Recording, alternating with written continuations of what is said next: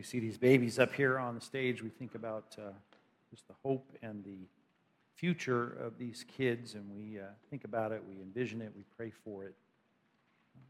But all of us along the way, we get to the place where I trust you're at, where you think not only about your life and where it's been, but your life and where it's going, and you think about the end of life, and you think about the fact that every one of us, as the Bible says, it's appointed a man wants to die, and then comes the judgment. And uh, you think about the reality of that, and that's a sobering thought. and I trust that many of you here, as you have uh, understood the gospel, you've understood the doctrine of grace, you know that as you stand before your Maker one day, the thing you're going to need is, uh, is grace. If you're going to be saved from the penalty of your sin, if you're going to be saved from judgment, the Bible's very clear that it's by grace that you're saved through faith. It's not of yourselves, right? But it's a gift of God, not as the, not of, as the result of works that you do, uh, that no one should boast. I mean, this is one of the first verses we teach these kids so that they understand that salvation can't be earned. It's something that God, that God grants and gifts to us. So, I guess in a way, if you think about what you're going to need on the day you meet your Maker, you're certainly going to need grace. You're going to need to be uh, in, encapsulated in grace, enclothed in grace. You're going to need to be, as Paul said to the Galatians, uh, clothed in Christ. I trust that many of you know that, and you can nod at that. And, and you wouldn't speak like um, Michael Bloomberg, for instance, the former mayor of New York City, who was being interviewed. I read this article in uh, Bloomberg, and uh, it was an interview from uh, the New York Times, and they sat him down talking about the end of life as he gets older. He's nearing, you know, the octogenarian age now, and he uh, was asked about the afterlife, and he said, "Well, if there is a God, uh, and, and if there is a heaven, I'm telling you, I'm going to get there, and when I get to heaven, I'm not going to be stopped by an interview. Uh, I'm going to head straight in. I have earned my place in heaven. It's not even close." Um, so uh, I think most of you, with some understanding of our need for grace, and you've been, you've been clearly taught by the scripture that you, you, you can't earn your way in there to have someone say that so blatantly, right? I, am heading straight in. I've earned my place in heaven. It's not even close. Uh, you would be, uh, you, you gasp at that, as many of you did. It's appalling. But I wonder, as, uh, as, as wrong as we can look at that politician and say, you have no idea what you're talking about, I just wonder if the angels look at us and think, well, um, you have no idea what you're talking about when you think about your life in, in this age. In other words, we know that when we get to the threshold of the next life, we think, wow, we need God's grace. I just wonder how much you think you need God's grace today, this week. God's grace, His favor that He gives us that we don't deserve, the unmerited blessing and acceptance of God. We say we're saved because Christ has done something for us that we could not do for ourselves, and God has granted us this. It is a gift of God. It's not your own doing. And you say, Well, I believe that. I need grace on that day. I just wonder, how about this week? How about tomorrow? Uh, when you wake up on the other side, you know you need grace. When you wake up tomorrow morning, I just wonder how much you think you, you need grace. I know you've heard the phrase, and it's become a, a, saying I hear, especially around church every now and then. When I ask someone, how you doing? That's kind of the, the expression, how you doing? How you doing? And, and some of you will say, uh, better than I deserve. I'm not, I'm not knocking that. I'm saying you're absolutely right, man. 100%. Uh, you are better than you deserve. And by saying that, what you're trying to do, I trust, not just echo some popular you know, radio broadcast, but you think about the fact that I know that what I have right now, what I experience right now, is grace. It's unmerited, it's unearned. Because if I got what I deserved, I wouldn't be living the life I'm living right now. Now, think about that. We're going to live in eternity that we know we don't deserve. There's one day you're going to say that and have a clarity about that. I know I'm not getting what I deserve. But right now, I wonder do you think you're getting what you deserve? Even if you use that saying sometimes, I'm better than I deserve, I, I 100% agree. But I think it can be just a, uh, a response and a set of words that we don't know quite the profundity of. If I ask you the question, well, then what do you deserve? What do you deserve right now? What do you deserve today? What do you deserve this week? See, it takes a very robust doctrine of sin to be able to say, I'm not living right now the life that I deserve. I know I deserve far worse. It takes some clear doctrine of grace to be able to say, I know that I will not be, as Michael said, heading straight in. I've earned my place. It's not even close. I, I hope you recognize, well, I know that's not true. God is holy, I'm a sinner, and we all fall short of the glory of God. How far do we fall short? Really, I mean, the most accurate thing Michael Bloomberg said was not even close. You're right, it's not even close, but it's not in the way you're thinking. Uh, you don't measure up, it's not even close. There will be an interview. It's like, oh, no, I'm not going to get interviewed. It's called the judgment. Your life's going to be evaluated. And it's not going to be based on some, uh, some scales that are going to say, well, how good were you? Because, of course, Bloomberg thinks he's a really good person. So it's not even, it's, no, it's not even going to teeter. That's way better. But uh, if I asked him, like, let's talk about your, your, your life. How about the girl that you're presently living with who's not your wife, to use a John 4 uh, expression of Jesus, the woman at the well? Uh, you want to talk about your sin? Well, yeah, but it's outweighed by the good that I do. But we know it doesn't matter. We fall so short of the glory of God we need God's grace in the next life. And I'm asking you right now, how much grace do you need to get through the rest of today? And do you really believe that? I just wonder if the angels look at us sometimes and think about our thoughts about, well, I worked really hard, I should get that promotion. You know, I've exercised and, and eaten well, and I don't understand why I got sick. You know, I, I, I've done right in this company, I don't know why I'm not getting promoted. And we think, I've done this, I deserve that. And we think, in ways that uh, angels would gasp at, the way you gasp when you think about the next thing.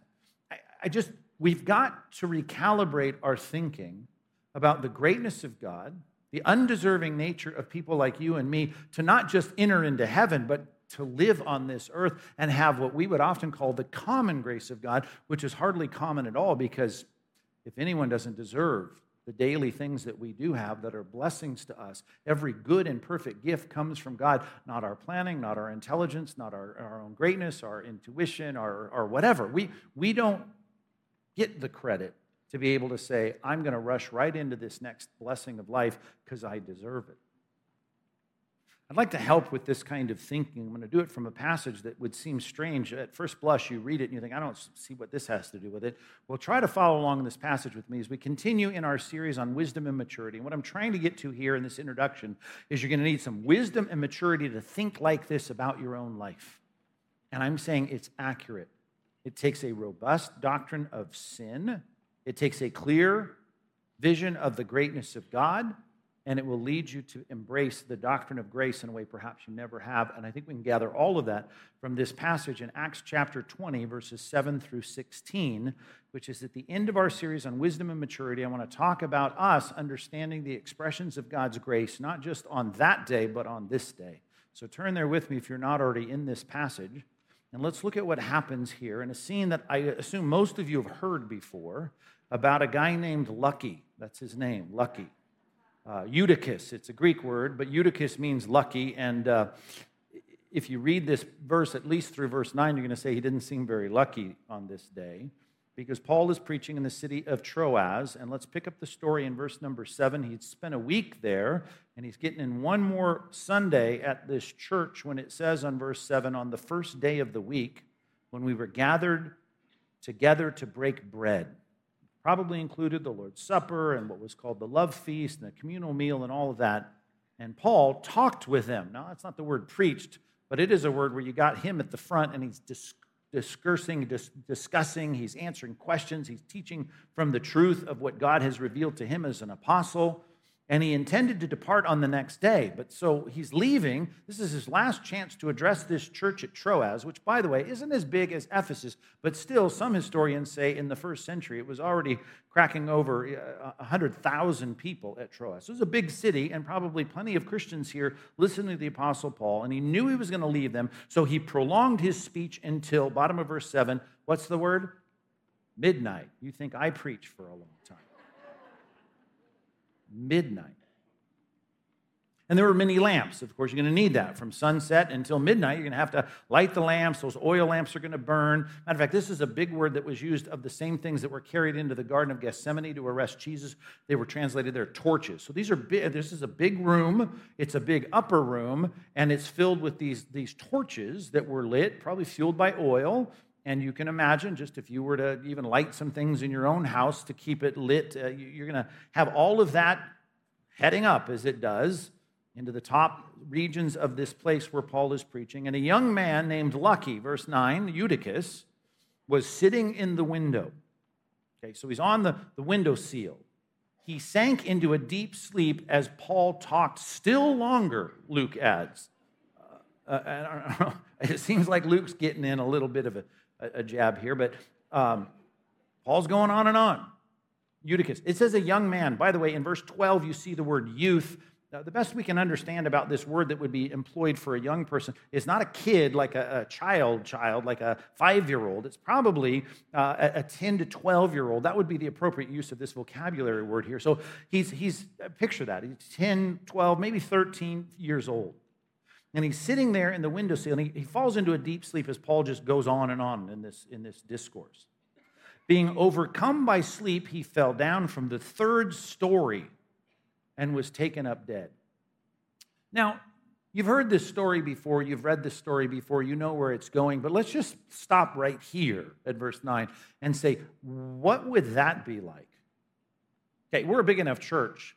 We have enough going on here all weekend that I'd say two, three times a year, we have some kind of medical event, and, and sometimes you'll walk out and there's going to be paramedics and fire trucks out there, and, and we got someone that had some kind of medical crisis. But, but if that medical crisis took place in our church, in the church service, and someone actually expired, right, that would be a day you'd remember at church. Happened at our church, the church I grew up in, a couple scenes like that. Uh, I had one near death situation that I was in, and one where the guy actually died at, at the church. Uh, these things you don't forget. This is like huge and traumatic. You can imagine. I remember the one, uh, my wife and I were there as, as, teenagers watching this play out as a kid got hit by a car right out in front of the church, and, and it was horrific. I mean, they were all a part of our church. The guy who hit the kid, the, the, the kid, the dad, and everyone was yelling and screaming. It was chaos, it was pandemonium.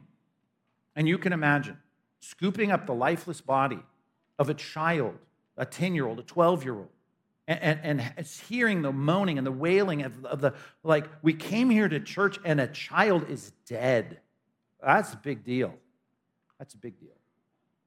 So let that sink in for a minute before you go on to verse 10. This was a day at church that no one would forget, not only because we know it turns into this miracle, but that scene alone. And by the way, not to throw this kid or his mother under the bus, but probably not the best place to be sitting, right? Especially when the sermon is going on and on and on. Knowing what's happening. I'm just saying, if you, I, I would assume, Orange County parents, right? You're going to see your kid up on that, so you're like, get down, get off of there, right? This, this is a dangerous place to sit. And it is about the 10, 12 year olds that'll do stuff that is risky and un- unnecessarily dangerous. Am I right? So there, there is a little folly here in this. Now, I'm not, I'm not saying, oh, wow, the kid deserved to get tossed out the window, but I am saying this wasn't very smart. And here we have death, and it enters the congregation at Troas. Now, verse 10. Paul goes down and bent over. Now, you can imagine the crowd. This kid goes out, and, and even if it was just started slowly, like only a few people saw his sandals flip off, you know, as, they, as he heads down uh, outside, people are going to, it's going to get, it's soon everyone's going to be rushing down these two flights of stairs to get down. And Paul, the leader, so he knows he's not first there, but he comes there and he bent down, he went down and bent over him rather, and taking him in his arms, he said, Do not be alarmed, for his life is in him. Now you can read that text and think, oh, you guys are just, you, you didn't know he's really alive here. That's not what's happening here. And, and we know that because, I mean, lots of reasons. Let's start with the big picture there's so much correspondence here, and I'm not saying this is necessary in the book of Acts, but so much correspondence here to the prophets of the Old Testament. Elijah and Elisha have similar situations take place, almost eerily parallel to some of the things that are happening there in terms of them being the agents of restoring life. And there's only a few. I mean, you can count them on two hands, less than two hands, of the situations where life is resuscitated from real death. One of them, by the way, is in the first half of the book of Acts. In chapter 9, Peter, who's the key figure in the first half, the Apostle Peter, he raises, you might remember, Tabitha, aka Dorcas, to life. Do you remember that?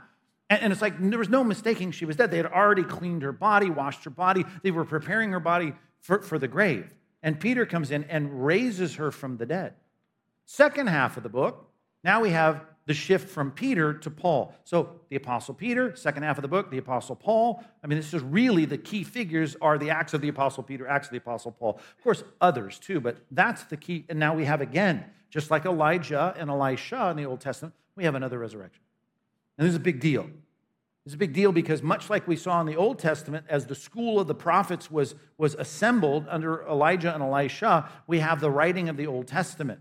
I mean, Moses, unique, starting that, just like we have the Gospels, unique, starting with, with Christ, but then we have the, the prophets being laid out in the Old Testament and the affirmation from God, the miraculous affirmation from God with miraculous signs, a rash of them with Elijah and Elisha, in particular, the two big things of, of resurrection. And then you have two resurrections in the book of Acts through these two key apostles, Peter and Paul right? The apostle to the Jews, apostle to the Gentiles. So there's lots here that would we would expect that this isn't just, well, I want to read here that he went down and did CPR, chest compressions, and he wasn't really dead or whatever. He was dead. And, and yet he's saying now, as he gets up from this, hey, stop with the pandemonium, stop with the yelling, stop with the grief, dry your eyes. The kid is alive. His life is in him. Verse 11, and when Paul had gone up and broken bread and eaten, Right? Okay, is that the Lord's Supper? Is that the meal? Is that the potluck that was extended past midnight? Not, not sure, but he's going to eat. And he conversed with them a long while until daybreak. So his preaching wasn't quite finished yet, interrupted by a little resurrection, but now he continues on until morning. He's preaching this guy, right? I mean, you don't want this guy as your pastor, it seems. He's preaching endlessly all the time. And they took away the youth alive. And here's a weird way to put it in the ESV they were not a little comforted. In other words, they were massively comforted. That word comfort, by the way, if you got your software out or you got your Greek New Testament open, same word we were looking at as the centerpiece of last week's sermon, the word encouragement. Para, kaleo, encouragement. Para alongside of, next to kaleo, to call in. And we talked about the fact that people need to be encouraged. And all the more as we see the day drawing near, we need to encourage one another. We need that strengthening. Well, one time you need strength when someone is falling down in grief over the loss of their child, or someone in the church. There'd be a lot of wet eyes in this congregation if someone died here this morning, some 10 year old died. Right? And now they, they are massively, not a little, but massively comforted. Same word. That's why the English translators here putting the word comfort for us, not a bad translation. So why isn't it encouraged? Because it seems weird in our English parlance of the word encouragement to say encouraged it's like they were just strengthened. No, but it's the same concept. But in grief, man, if you ever need comfort, you ever need encouragement, it's when you're, you're, you're grieving like that. And how are they comforted? By the fact that the story that was tragic is now amazing. He's alive. Amazing. Well, then we have all this information, and maybe that little map will help you there. It's not a great map, but it's because it's small. But if you look at what's next, we're going to sail back to Jerusalem. That's where we start in verse 13. But going on ahead to the ship, we set sail for Assos. Assos is um, the port city. They're going to pick up supplies. They're going to do whatever they're going to do there in that port city. But we, remember, is Luke now is back in the scene from Philippi forward. He's back in this speaking in first person plural pronouns. We picked up at least seven names last week we looked at in the first six verses of, of Acts. So we got a big group we learn from Second Corinthians chapter 8, he's bringing a gift that he collected through the Macedonian, Achaean churches, and even in, in uh, the Asian churches to bring to Jerusalem because of the terrible famine and all that was going wrong there. So they were bringing a financial gift. And so you'd think, okay, we got everything packed. We got the money chest packed. We got all the supplies packed. We just got to stop in Assos. And so they were intending to take Paul on board there. For so he had arranged, intending himself to go by land. Now, that's a weird statement. That's mysterious. We're going to get on a, on a ship and we're going to leave. We're going to get going because you needed to get back to Jerusalem. That was the plan. And um, now you're going to start walking? What, what are you talking about? Verse 14. And when he met us at Assos, and it's hard to see on the map because it's really small, but this kind of peninsula section of modern day Turkey in Asia Minor, he walks across, which is a distance as the crow flies of about 20 miles. But the roads, the ancient Roman roads that are still there, parts of them at least, that are uncovered, some are preserved perfectly and intact. Those Roman roads were built so well, is about a 31 mile trek from Troas to Assos. And so he ends up meeting them there. Everyone else gets in the ship. He goes by, by foot, or maybe he rented a camel or something, or a, or a donkey or a mule. We took him on board then and we went to Mytilene. And sailing from there, we came the following day op- opposite of, of Chios. And then the next day we went to Samos. And the next day we went on to Miletus. For Paul had decided to set sail past Ephesus, verse 16, so that he might not have to spend time in Asia. Well, that's, that's mean. Well, here's the thing he spent three years in Ephesus. He had so many friends there, so much experience there. He thought, if I stop here, I'm going to be stuck here for a while. I mean, everyone's going to have to have me over for dinner, and I preach long sermons, and it's just going to be, it's going to take forever. So we're just going to pass this by, and we're going to go on uh, to, to Miletus. But why? Because he's hastening to get to Jerusalem, if possible, by the day of Pentecost. And just for a little footnote historically, probably because it was one of the feast days of Israel, Pentecost was. It was one of the feast days that was required by the Jews to bring an offering, and they brought them not only for the, the temple, but they brought them for the poor. This was a key time for giving alms. Now, Paul's concerned with the Christians, of course, and he's going to help the church and the Christians in Jerusalem who are suffering through this famine. But he is bringing a gift of alms, of giving to the poor, from the churches in the rich regions there of Asia Minor and Achaia and, and Macedonia in modern day Greece. And he's going to bring that money, and uh, he's probably thinking, now I can also appeal to whoever can in the pilgrimage feast. They're coming from all over the place, from Alexandria, from Syria. They're going to come and bring their alms. I'm going to take the Christians there and maybe have them give and add to this, and then I can distribute it to the poor uh, Christians in Jerusalem. Probably, whatever. I'm speculating there, but that makes sense. He wants to get there by Pentecost. He's no longer going to celebrate those festivals the way he would have as a Jew. Maybe he was even just coming to celebrate the birth of the church. Whatever, that was his intention, so he goes. The weird thing about it is why would you walk 20, 30 miles? Uh, and, and we'll look at that when we get there. And I think all of this will help us tie this theme together, and the theme together is us understanding our need for grace. I think you would need grace, and you'd know you'd need grace. You would palpably know you need grace if someone that you love died today.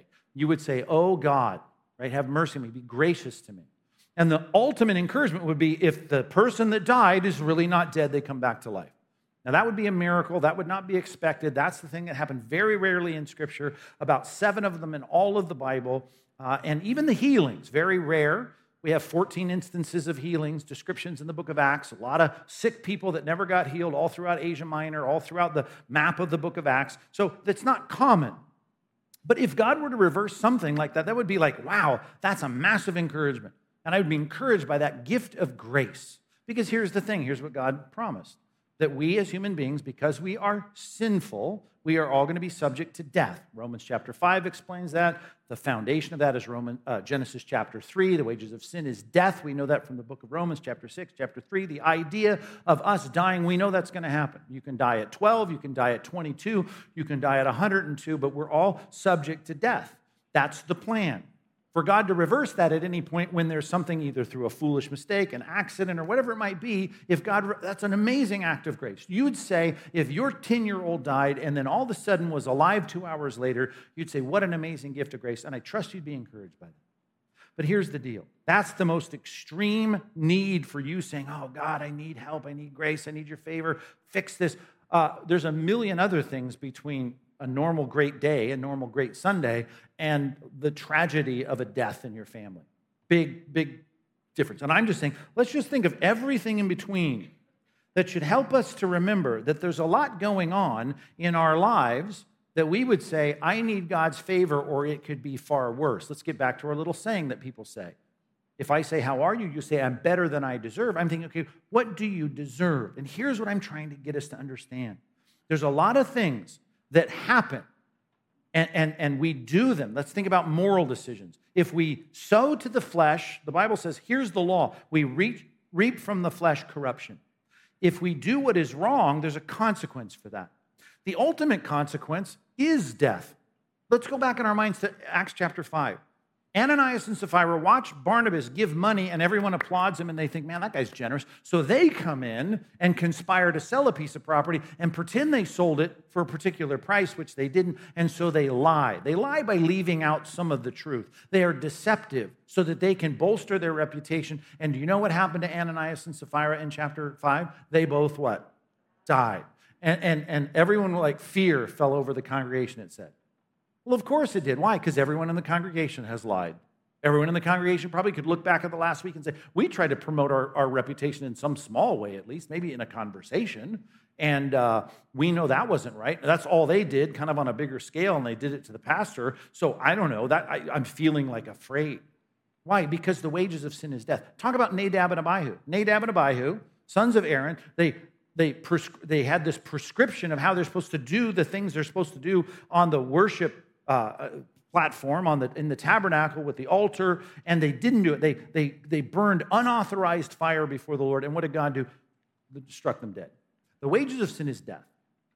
And the reality of that, most people don't comprehend, but you as Christians, knowing you need the grace of God for Judgment Day, you should know that really, if, if God were to give us justice, if we were to get what we were to, to, deserve, to deserve, if we were to get what we are deserving of getting, we, we would not have a great afternoon. Am I right?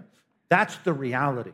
I need grace now as much as I need grace then because there are hard edges to truth, and truth says that if we do this, here's a consequence for that.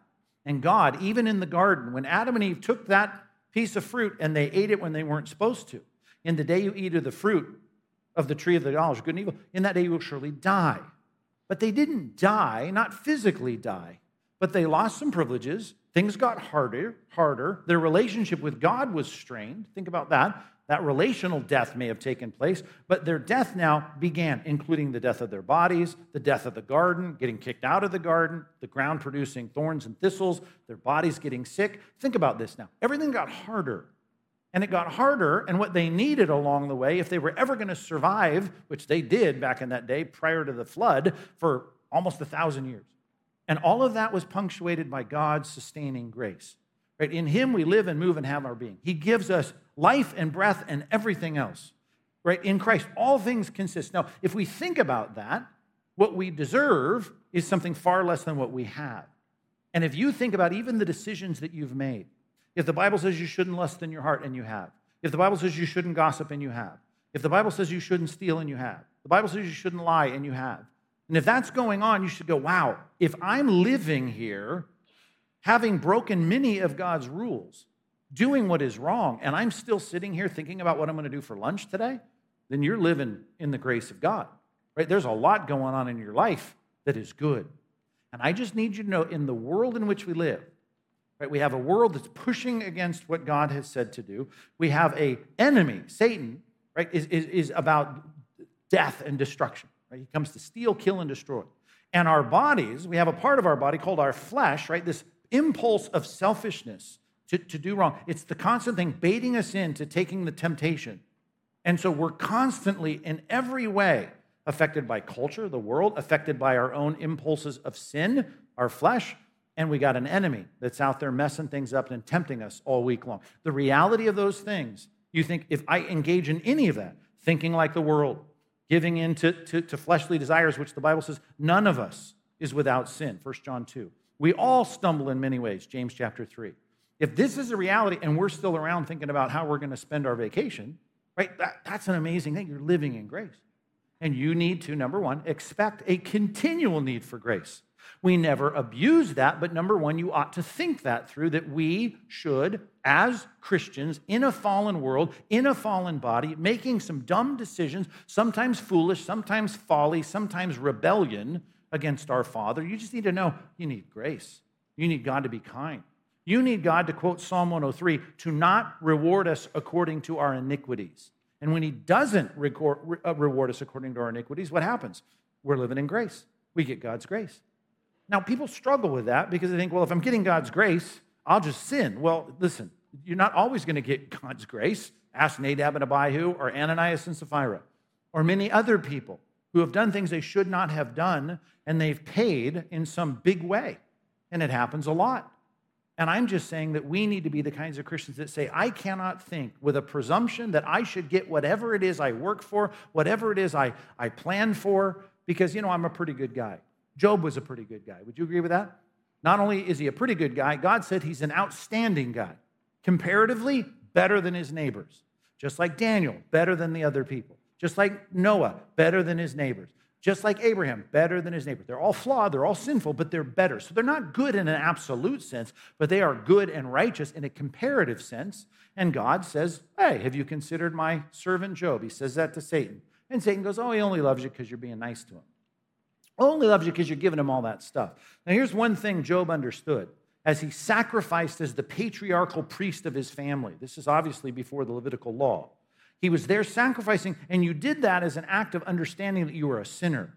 Matter of fact, he sacrificed for his children because he knew his children were sinners. He said they might have even sinned in their hearts, something I don't even know about. So I'm gonna, I'm gonna try to plead and intercede before God, the holy God, for my sinful children and my sinful life. And so he understands grace. If there's one thing Job understands, is grace. And everything goes wrong. God then takes his children, who he knows are sinners, he knows that. And the house comes and collapses on top of them all, and a servant comes in and says, Your kids are all dead. I just want you to think about that. When you say, I'm better than I deserve, if your kids are all alive, you're like, ah, oh, better than I deserve. Do you really know what you're saying? Think about it. I think Job knew what he was saying. You know who didn't understand what he was saying? His wife. Let's look at that. Job chapter 2. His wife did not understand. Let's exonerate the husbands here for a second on Father's Day. Job understood it, his wife did not. And his wife thought like most of us think, including the men in the room. We think this way I am doing better than other people, I deserve the good stuff. And, and we think that. We don't say it out loud very often if we're good in our theology. And yet the reality is, when the bad things happen, we think, why are bad things happening to good people? Right? You've, you've heard that. Well, look at what his wife says, Job chapter 2, drop down to verse number 9. His wife says to him, do you still hold fast to your integrity? It's a bit of a rhetorical statement, like, why in the world are you doing that? Why? I mean, why would you keep doing good if the good isn't paying off? Think about it. You're so concerned about whether or not God is pleased with your children. Your children just died. You keep trying to do the right thing, and, and you think, uh, you know, I want to serve the Lord and, and please the Lord, and you do all the stuff that you do, and yet here you are sick. I don't understand that. Here's the idea in his mind that she doesn't get. And that is, I don't understand why you keep being good. I don't get it. There doesn't seem to be any reward in it. Well, I do think that Job understood grace. She didn't. She thinks you should be mad at God. Curse God and die. Just give it up. Stop. Just give it up, check out, and you should be mad at God. He said to her, You speak as one of the foolish women would speak. There's an archaic, ancient way to say it, but there it is. You're being ridiculous. Why? Because he understands something. What does he understand? Shall we receive good from God? Now look at that phrase. There is something Job understood. He could be comparatively better than his neighbors, but he knows he's better than he deserves. He knows that. So he's getting good from God. Here's a word to describe that grace. He knows he's getting grace because as a sinner, he knows he should be cast into outer darkness away from the presence of the Lord and the glory of his power. Right? To quote what Paul wrote to the Thessalonians, that's what he should deserve. But he knows I'm not. I may be better than my neighbors, if he even thinks in those terms comparatively. But the reality is, I know I don't deserve the good that I have, and God has given me good. That's grace.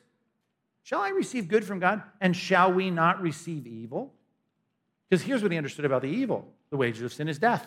I understand this. You sow to the flesh, you reap from the flesh corruption. I know I may not have indulged in the flesh as much as my friends have or the people in the neighborhood, but I understand this. It's gravy and grace to have the life that I have. And here's God's divine commentary on that. Bottom of verse number 10. In all of this, Job was kind of thinking in crazy terms. No, Job did not sin with his lips. He was saying the right things. Now, what we know, because when we get to chapter three, we know some things are brewing in his mind, and he ends up trying to shake his fist at God. So we see this all deteriorate. But the idea in his mind, as he says this, at least the words are coming out, and God is saying, this, this is it. He's got it. He understands it. He didn't sin with his words here. He doesn't accuse God of being wrong. Because God, if He took the whole world, including your life and your family and your health, and wadded it all up and threw it in the trash, Right? God would be perfectly just in that. Because we are all sinners living in a sinful culture under, as it says in 2 Corinthians 4 4, the, the lordship of Satan, right? The God of this world. He's doing his mess here. 1 John 5. He's out there, and the whole world lies in the power of the evil one. And we now, even as Christians, proclaiming Christ and trusting in the finished work of Christ, our flesh, we continue to, to sin. I mean, we don't sin like we used to, perhaps, but you and I can think honestly about our sin, and we would never talk like Michael Bloomberg, right? We know that. And so we realize this we need grace every single day. You are, in fact, better than you deserve. And I am better than I deserve. And I know that takes a robust doctrine of, of sin and depravity for me to get to that place, but we got to get to that place. Because when the kid falls out of the upper window and death comes to our day, and it's coming, right? It's going to happen. Someone you love is going to die. Could happen this week, next week. You're going to get diagnosed with some cancer. You're going to get some brain tumor, or something's going to go wrong in your body, or some terrible thing's going to happen to your business, or you're going to lose your home, or something horrible is going to happen to your relationship. It's going to happen. And for you to continue to say, I'm still better than I deserve, is going to be a hard thing to say. One more passage on this, and then I'll back off just a little bit. Lamentations chapter 3. Lamentations, that's not a happy book. Lamentations, it's a lament. And Jeremiah, the weeping prophet, is talking about the destruction of Jerusalem. But in the middle of this, in chapter three, here's the centerpiece of this book. It's an acrostic poem in Hebrew, and he's talking about the, the, the, destruction of Jerusalem and how sad everybody is, and all the best of Jerusalem is being hauled off to Babylon, and Nebuchadnezzar and his armies has just wreaked havoc in the land. And in Lamentations chapter 3, drop down to verse number 19, I hope some familiar words to you. He says, Remember my affliction and my wanderings. Okay? Even if we think about corporately the, the first person plural mind, right? Our affliction and our wanderings. The reality of Israel being taken captive by Babylon was that they had been warned a million times. The prophets had come and said, Stop with your idolatry, stop with your compromise, stop with your selfishness. You're not keeping God's rules, you don't care about God. Stop, or you're gonna, there's going to be judgment here. You're going to sow and you're going to reap. And um, the wanderings of their moral life certainly had led to their affliction. How bad was it? Well, now they're sitting there in the detritus city of Jerusalem, had been torn down by the armies, and it's like wormwood and gall. They're drinking poison. It's gross. My soul continually remembers it, and it is bowed down within me. Now, the humility of knowing, I know we deserve this. I know we're getting what we deserve. I know we have no promises of prosperity. We really, as human beings, fallen. Right? We, we should have way worse than we have. We are humbled. But this I'll call to mind. And therefore, I will have hope. How? Why? What? What are you going to think? Verse 22 the steadfast love, the covenant love, the love of God that He sets on us and doesn't remove even when we're bad, right? It never ceases. Right? His mercies, you know what that means, right? I'm laying off what you deserve. I'm not giving you the full vent of your, of your sin here that you deserve. That never come to an end. They are new every morning. If you're singing the lament of, of Jeremiah, you still have something here. You've got life and you've got breath. Even though you've lost your property, you've lost your family, some of your family's been taken slaves by Babylon, they're new every morning. God is faithful. He continues in his covenant love to be faithful to the people. And it doesn't feel as good, and a lot of your privileges are gone, but the Lord, I'm going to make him my portion, says my soul. Therefore, I'm going to hope in him. The Lord is good to those who wait for him. Just wait. Be faithful. Bow your head down and accept the reality of your sin. I get that. Have that soul that seeks him. To the soul that seeks him, the Lord is good. It is good that one should wait quietly, right? Humbly, not shaking their fist at God, not cursing God for the salvation of the Lord. That picture of knowing in the midst of suffering, right, that God is still going to give us good, that some of you, because we're not seeing apostles raise the dead here in this age, I hope you understand God gives grace even in the terrible situation. I was just reading a book about a professor of theology who had who was driving down a road at night after a play with his mother, his wife, and his kids, and both they got hit by a drunk driver, and the mother, his mother, his wife, and his daughter of what eight or nine years old, all of them died in that car accident. He was there in the strewn bodies in the ditch, trying to bring them back to life, and they all died. Right, mouth to mouth, everything he did couldn't save. He writes a book about the grief it's interesting because the book's called The Disguised Grace because he sees the grace of God even in the midst of the loss that he's experienced. And one of the chapters, which we would have titled Why Me, he, he titles Why Not Me. Right? I mean, there's something there about that. There's something that helps to recalibrate. Now, wait a minute. I understand the world's filled with death and pain and violence and drunkenness and problems and all the issues. And I'm just thinking, uh, I got to get this in perspective. Did he love his wife? Cherished his wife. They were married over 20 years. He loved his daughter. Of course, he loved his daughter. He loved his mother, right? I mean, of course. And he lost them all in one accident in one day. And all I'm telling you is there's something about even in the midst of pain God being able to give us that grace. You're going to need His grace every day to get through every challenge of life. And a lot of it we're contributing to. A lot of it are decisions we're making that are foolish. A lot of things that we do, right, even contribute to it and should be far worse, but we are better than we deserve. Back to our passage. That was way too long on that topic, but I, I, I want to get you ready for what's coming here. Verse 10. Paul bends over, leans down, goes down, bends over this kid, takes him in his arms, says, Don't be alarmed, his life is in him. So here is a resurrection that takes place. This kid is resuscitated to life. Now, he'd later die, but he's risen here. Paul had gone up, had broken bread, and eaten, conversed with them. I'm sure they're talking a lot about what had just happened, obviously. They'd eaten bread, conversed for a long time until daybreak. I mean, it'd be hard to go to sleep, I would think. And so departed. And they took the youth away alive, and they were massively encouraged. They were massively comforted. It was not a little bit of comfort. They went away going, wow, that was a gift of God. Now, there's a lot that should happen in our lives that does not happen. And when it does not happen, we ought to take notice of that, and we should be encouraged by that. We should take comfort in that. Let's put it that way. Number two, we should take comfort in God's gracious gifts. Now, probably not going to have a resurrection in the congregation this week, I would say. I can, I can safely prognosticate that. Uh, but here's the deal there's going to be a lot of little resurrections of some kind. There's going to be something. There's going to be some little thing that happens that you say, well, there is an act of God's grace. There's a gift of God. There's a restraint of evil in my life. There's a, a pulling back of something that I know should happen or could happen or would happen or has happened to a lot of other people. But to me today, it's not happening. It's, it's a grace of God. My marriage continues. My house I still live in, right? My body's still functioning. I, my lungs are still oxygenating my blood. It's all, uh, God is good. We need to see those gifts and recognize that God is in those gifts, and you ought to say, There's some encouragement, there's comfort. Now, that can be hard when it's difficult.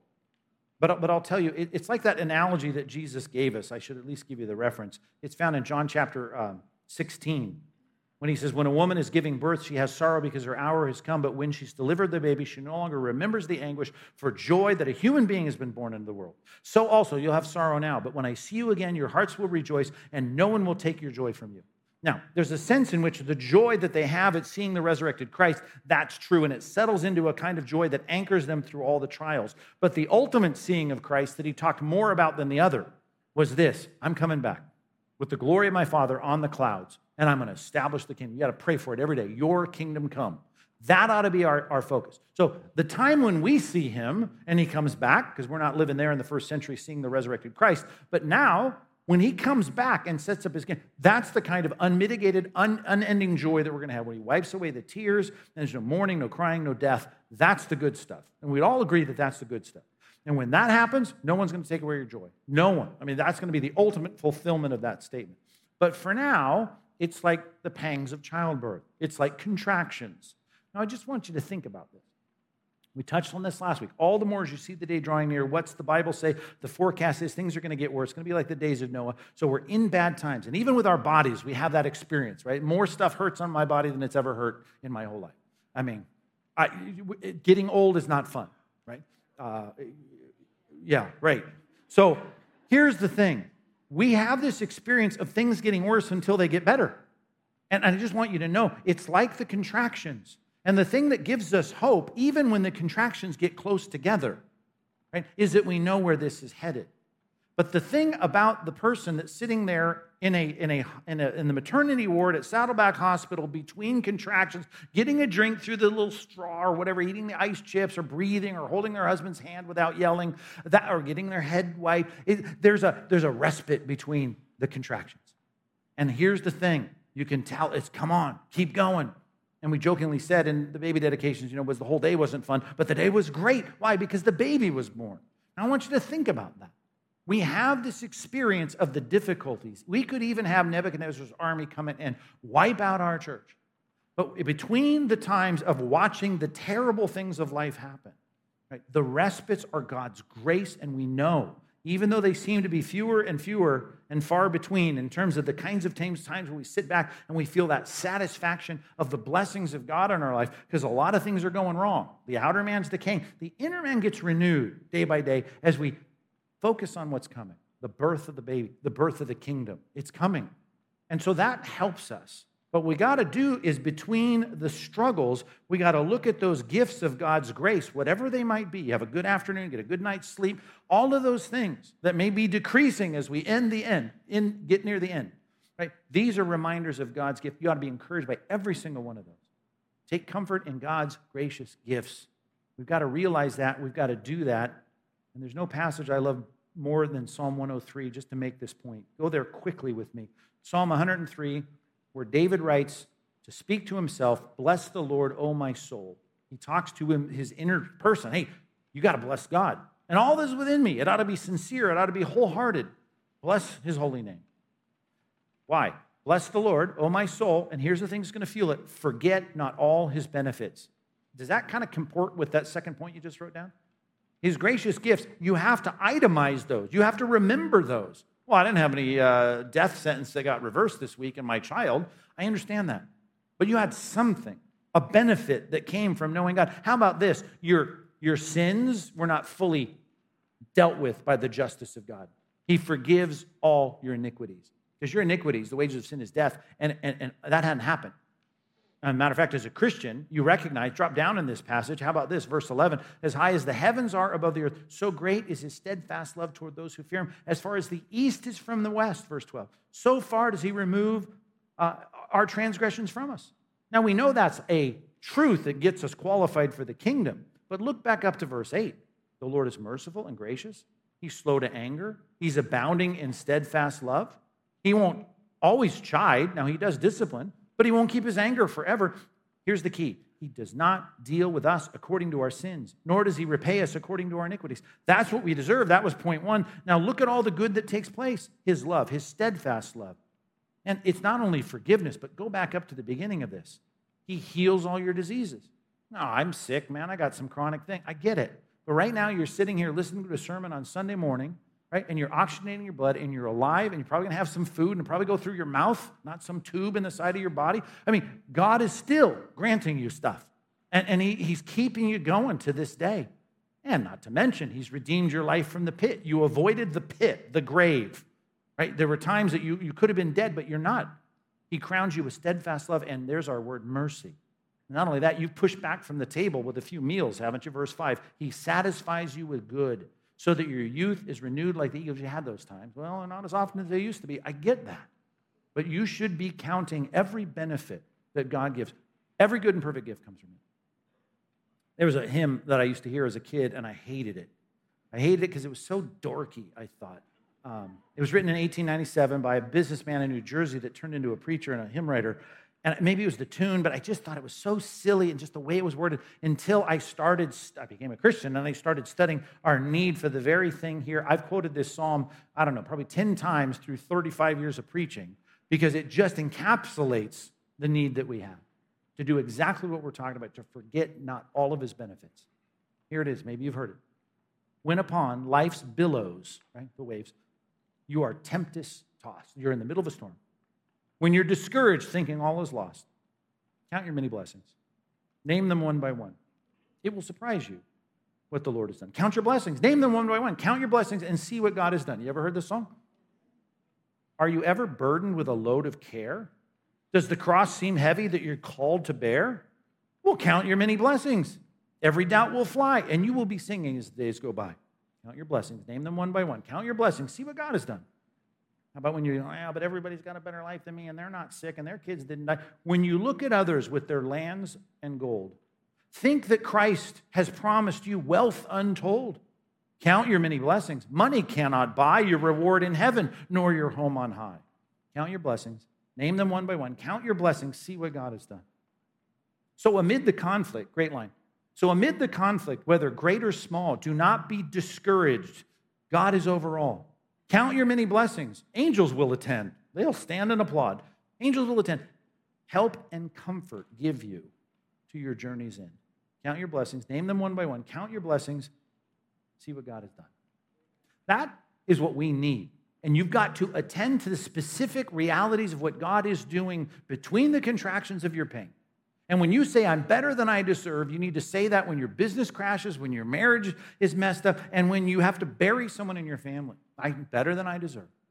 because I can see the hand of God in the midst of my struggle, in the load of my care, in the difficulty of my relationship, in the problems with my finances.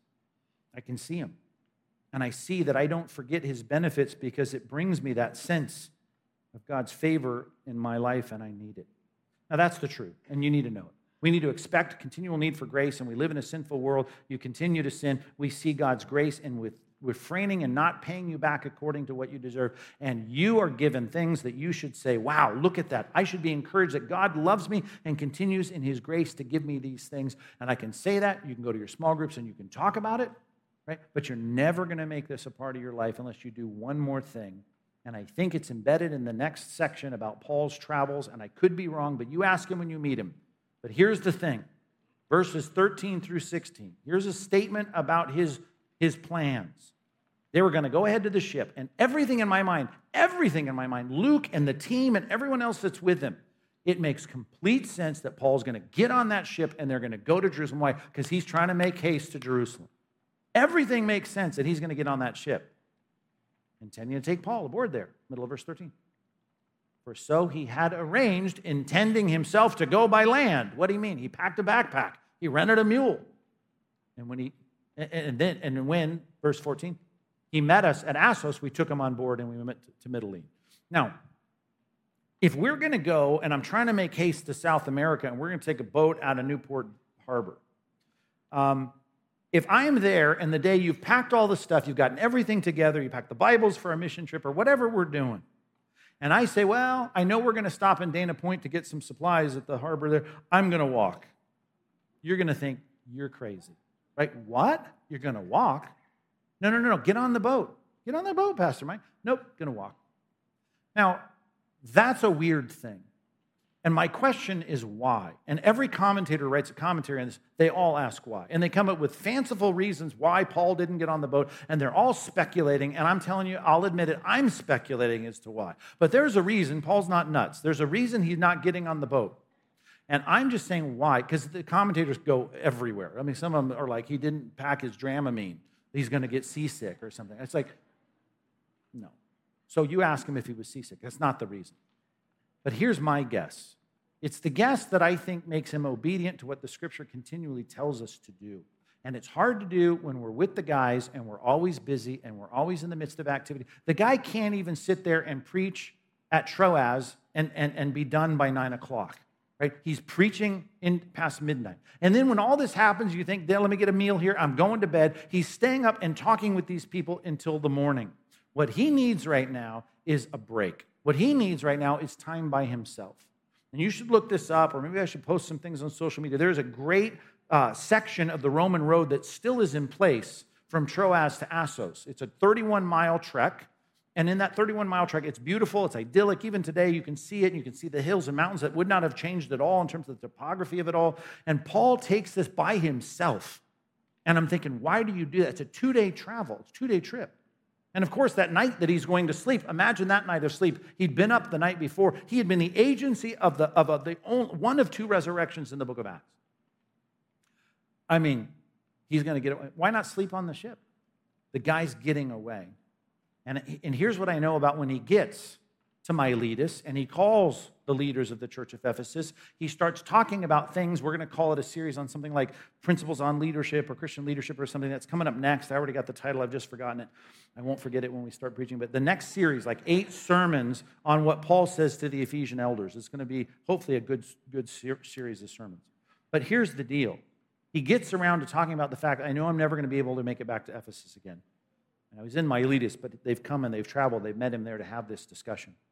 But he says, I'm going to Jerusalem, I don't know what awaits me, but I know it's going to be change, it's going to be difficulty. But he's writing elsewhere and speaking about this future, and he's doing it with such steeled resolve and courage and commitment. And I can only think that he's thinking about this with such strong, courageous optimism and fearlessness because of what he's just been through. I mean, think about what he just went through. And I think he just needed time. I'm just guessing. We'll find out one day to do what the Bible says we must do. And that is we've got to do, we, here's a couple words. We need to remember the deeds of the Lord. That's everywhere in the scripture. And, and here's another word that, that the Eastern religions have ripped off from us uh, meditate. We're supposed to meditate on the things of the Lord, on the, on the Word of God. Meditation is not sitting in some hot yoga class, sweating in the corner, uh, zeroing out your mind. Meditation is, uh, here's a good synonym in English, to cogitate, to ruminate, to take a truth and to get it in our head and to continue to soak it up in our minds, to keep our minds very active and keep it focused and undistracted on those things. Right? Paul needed to get on a mule or walk this 31 miles to the next port, even though it made no sense and it was going to be way slower. He did that and he cut across this little, this little peninsula of land in, in modern day Turkey, I think, to number three, to take time to reflect on God's grace. It steeled him, it encouraged him, it strengthened him, it emboldened him, but it was about the fact that God was going to be gracious to him just as he had been gracious through him in the ministry there in Troas. Now, I could be wrong, but I know this is a biblical concept because you and I are supposed to be thinking about. How about this one? I'll, I'll end with this. Turn to, to Psalm 77 to think about remembering the deeds of the Lord. This is the, the command that we have, just like Jesus did it, right? He got away. I think of uh, Mark chapter 1, where they said, Where are you? We were looking for you. He was apart by himself, spending time alone. Jesus wasn't a recluse, he wasn't antisocial, but he needed time to reflect on his relationship with God, the Father, and he needed that sense of even thinking through, gathering wisdom, gathering himself in those situations, and so should we. We need this time to reflect on God's favor on us. That favor makes us strong, it encourages us. us. Psalm 77, verse 11. Psalm 77, 11. I will remember the deeds of the Lord. Here's the godly thing Asaph says I will remember the deeds of the Lord. Yes, I will remember the wonders from of old. Verse 12. I will ponder all your work. Right? If I'm supposed to not forget any of his benefits, now I'm called here to ponder it, to remember it, to think about it. I will meditate, there's our word, on your mighty deeds. I'll ruminate on it. I'll give my mind to it. I'll focus on it undistracted. We got to have that. Your way, oh God, is holy. I mean, you're perfect, and I'm not. I need grace. What God is great like our God? Yet you're the God who works wonders. You've been kind to us. You've stooped to do good things. You've made known your might among the peoples. And with your arm, look at what you've done to us. You've redeemed us, your people, the children of Jacob and Joseph. I mean, that's just a great statement of him recognizing, Asaph recognizing the grace of God upon him and his people. And he says, I'm not going to forget it. I'm going to remember it. I'm going to ponder it. I'm going to meditate on it.